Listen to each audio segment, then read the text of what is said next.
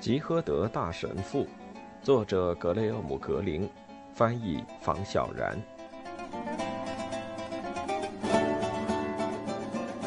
四，桑丘是如何灵光一现改编老预言的？一，第二天路上，两人很久也没说话。这也许要归功于那三瓶半葡萄酒，虽然酒性并不烈。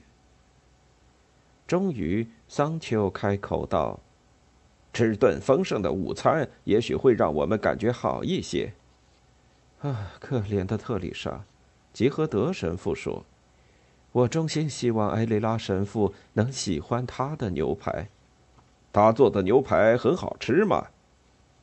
吉和德神父没答话。既然他没有对莫托坡主教说实话，那也不会将秘密告诉镇长。前方笔直的道路渐渐变得蜿蜒曲折，不知何故，罗西纳特不但没有减速，反而突然加速，差点撞上一头绵羊。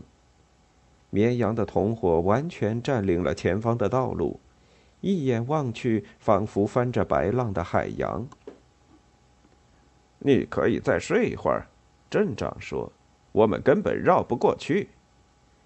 一只狗向羊群的队尾跑去。驱赶着落在后面的绵羊，绵羊这愚蠢的东西！镇长愤恨道：“我一直搞不懂，为什么你的信仰的创立者要将我们比作绵羊，给我的绵羊喂食？哦，对了，也许他和其他好人一样是个玩世不恭的人，先把他们喂得肥肥胖胖的，然后就可以挨个被吃掉。”哼，主是我的牧羊人。如果我们是绵羊，还信哪门子牧羊人？没错，他保护了我们，不让我们落入狼口。可那是为了之后将我们卖给屠夫。吉诃德神父从口袋里掏出《每日祈祷》，夸张的读起来。可惜读的偏偏是极度无趣、寡然无味的段落，根本起不到转移注意力、无视镇长的作用。镇长刚才那番话深深刺痛了他。他将我们比作绵羊，而不是山羊。镇长继续道：“这是多么感情用事的糊涂选择呀！绵羊有的，山羊都有，而且山羊还有牛的很多好处。啊，没错，绵羊为我们提供了羊毛，可山羊皮也可以为人类所用嘛。”绵羊可以吃，但我更喜欢小山羊的味道，而山羊却像牛一样，还为我们提供羊奶和奶酪。只有法国人才会喜欢绵羊奶酪。吉诃德神父抬头观望，前方的道路终于通畅了，于是他收好祈祷书，启动罗西纳特，继续上路。没有信仰的人不要亵渎神灵。这话似乎是讲给镇长听，但更像是自言自语。其实神父也在暗中嘀咕：“桑丘说的不无道理。为什么要将我们比作绵羊呢？智慧无边的他，为什么偏偏选择绵羊作为象征物呢？”关于此问题，在阿尔托沃索镇书架上古老的神学书里也找不到答案。甚至连博学的圣方济各沙雷士，这位熟悉大象、茶笋、蜘蛛、蜜蜂和松鸡的人也没解释过。而且神父非常确定，在自己小时候读过的前古巴圣地亚哥大主教圣安东尼克拉雷特所著的《基督教教义问答》中，也找不到答案。尽管他记得很清楚，该书有牧羊人和绵羊的插图。神父答非所问道：“因为绵羊很讨孩子们的喜欢，可山羊……”镇长说：“你难道忘了我们小时候的山羊车了吗？啊，那些山羊都去哪儿了？葬身于无尽的炼狱之火中了吗？”镇长低头瞧瞧表，嗯，买紫袜子之前，我们可以先在波丁餐厅享用一顿丰盛的午餐。我希望那不是家豪华饭店，桑丘。别担心，我请客。那儿的乳猪特别有名。我们不用吃牧羊人的乖羊儿，虽然他们是我们国家人人喜爱的盘中餐。在弗朗哥时代，波丁餐厅可是秘密警察常去的地方。愿他的灵魂得以安息。吉诃德神父飞快地接了一句：“我倒希望他遭天谴。”镇长说：“我肯定把他投入地狱最底层。我相信但丁也会这么做的。”我对人类的判决表示怀疑，即便那人是但丁。吉诃德神父道：“那也不能代表上帝的判决。难不成你希望他上天堂？”我没这么说，桑丘。他确实做过许多伤天害理的事儿，这点我不否认。他，我差点忘了，你捏造了一个极为方便的借口——炼狱。我没有捏造任何东西，地狱或是炼狱不是捏造出来的。哦，抱歉，神父，我所说的你，当然是指你的教会。教会这么说，肯定有文字上的确切根据，就像你们党相信马克思和列宁一样。但你坚信你所读的都出自上帝之口？扪心自问，桑丘，除了偶尔晚上失眠的时候，你难道不认为马克思和列宁是绝对正确的？就像，嗯，就像，就像圣马窦和圣马可一样吗？那你睡不着的时候呢，教师大人？我有时会因为想到地狱而无法入睡。也许那时你正在思考斯大林和集中营。斯大林或者说列宁，他们真能代表真理吗？说不定，当我心生疑问，为何慈悲仁爱的上帝会怎么怎么的时候，你也在问类似的问题。啊，我相信那些古书，但也有疑问。特丽莎曾在厨房和我聊过炉火的温度。当天晚上，我就重读了所有的福音书。你知道吗？在我那本圣经的五十二页里，圣马窦提到十五次地狱，而圣约翰一次都没有。圣马可在三十一页里提过地狱两次，圣路加在五十二页里提过三次。当然，圣马都是税吏，那可怜的人，他可能更相信惩罚的效力。不过，这不禁让我心生怀疑。你说的真是太对了。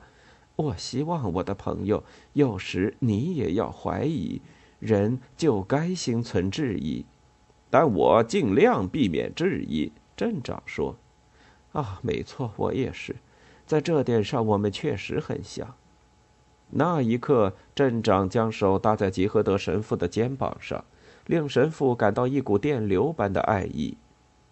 神父紧张兮兮地驾驶着罗西纳特绕过一个弯。心中暗道：“真奇怪，分享疑惑似乎比分享信仰更容易让人变得清净。信仰者为了信仰上的丁点儿差异打得不可开交，而怀疑者的敌人只有自己。”提起伯丁餐厅的乳猪，镇长说：“我就会想到那个浪子回头的美丽寓言。呃，当然，两者是有区别的。”寓言里，父亲宰的是小牛。嗯，没错，一头肥肥的小牛。哎呀，真希望我们要吃的乳猪也有那么肥。美丽的预言，神父语气中透着不满，他为镇长即将要说的话感到不安。没错，故事有个美丽的开始。镇长继续道：“一个典型的资产阶级家庭，一个父亲，两个儿子。”故事里的父亲是我们眼中财大气粗的俄罗斯富农，农民是他的仆人。预言里根本就没有富农或是仆人，你读的可能是基督教会审查删减过的版本吧？这什么意思？你看到的跟口传笔授的有所不同嘛？由于遗传的奇妙变化，年轻人生就厌恶他所继承的财富。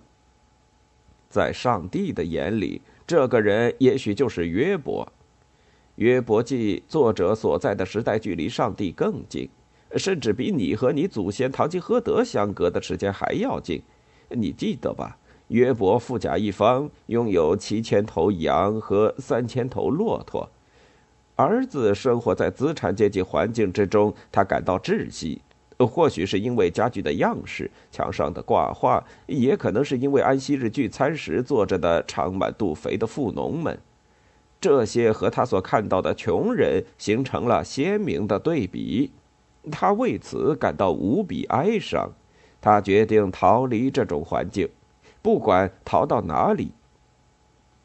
于是他按照遗产的规定，从他和他兄弟所能继承的财产中拿走自己的那一份，从此离家出走。接着就花天酒地，将所有的钱挥霍一空。吉诃德神父插嘴道：“哈，那是官方版本。我的版本是因为极度厌恶从小到大所处的资产阶级环境，他以最快的方式处理掉了所有的钱，甚至将钱送给别人，就像托尔斯泰一样的变成了农民。但他最终回家去了。没错，因为他失去了勇气。”他在养猪农场里感到异常孤独，没有党支部可以寻求帮助。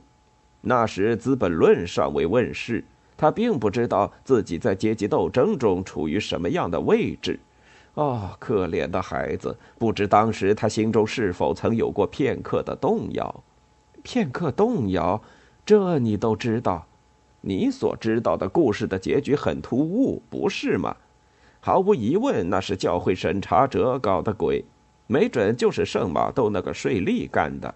啊，没错，他回家时受到了热烈欢迎，家里为他宰了一头肥牛。头几天他也许会感到快乐，但曾逼他离家出走的资产阶级拜物主义气氛再次压得他喘不过气。他的父亲试图用父爱感化他。但那些路易十五时代，呃，或那个年代所流行的家具，依然保留着他离家出走时的原样，让他作呕。墙上依旧挂着描述美好生活的壁画。相比之下，仆人们的奴颜卑膝和铺张浪费的食物让他感到震惊。他开始怀念在那个一贫如洗的养猪农场里建立的友谊。我记得你刚说过那儿没有党支部，他很孤独。没错，不过我刚才有点夸张了。他的确有一个朋友，一个帮他给猪抬猪食、长着一脸大胡子的农民。那农民对他说的话言犹在耳。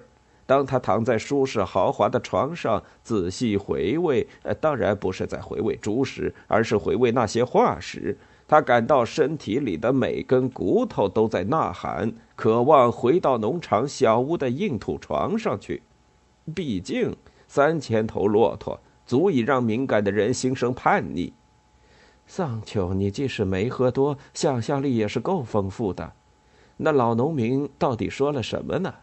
他对年轻人说：“一个土地和生产资料私有。”资本占支配地位的国家，无论其宣称有多民主，骨子里还是资本主义国家。他们发明机器，并且用它们来剥削工人阶级。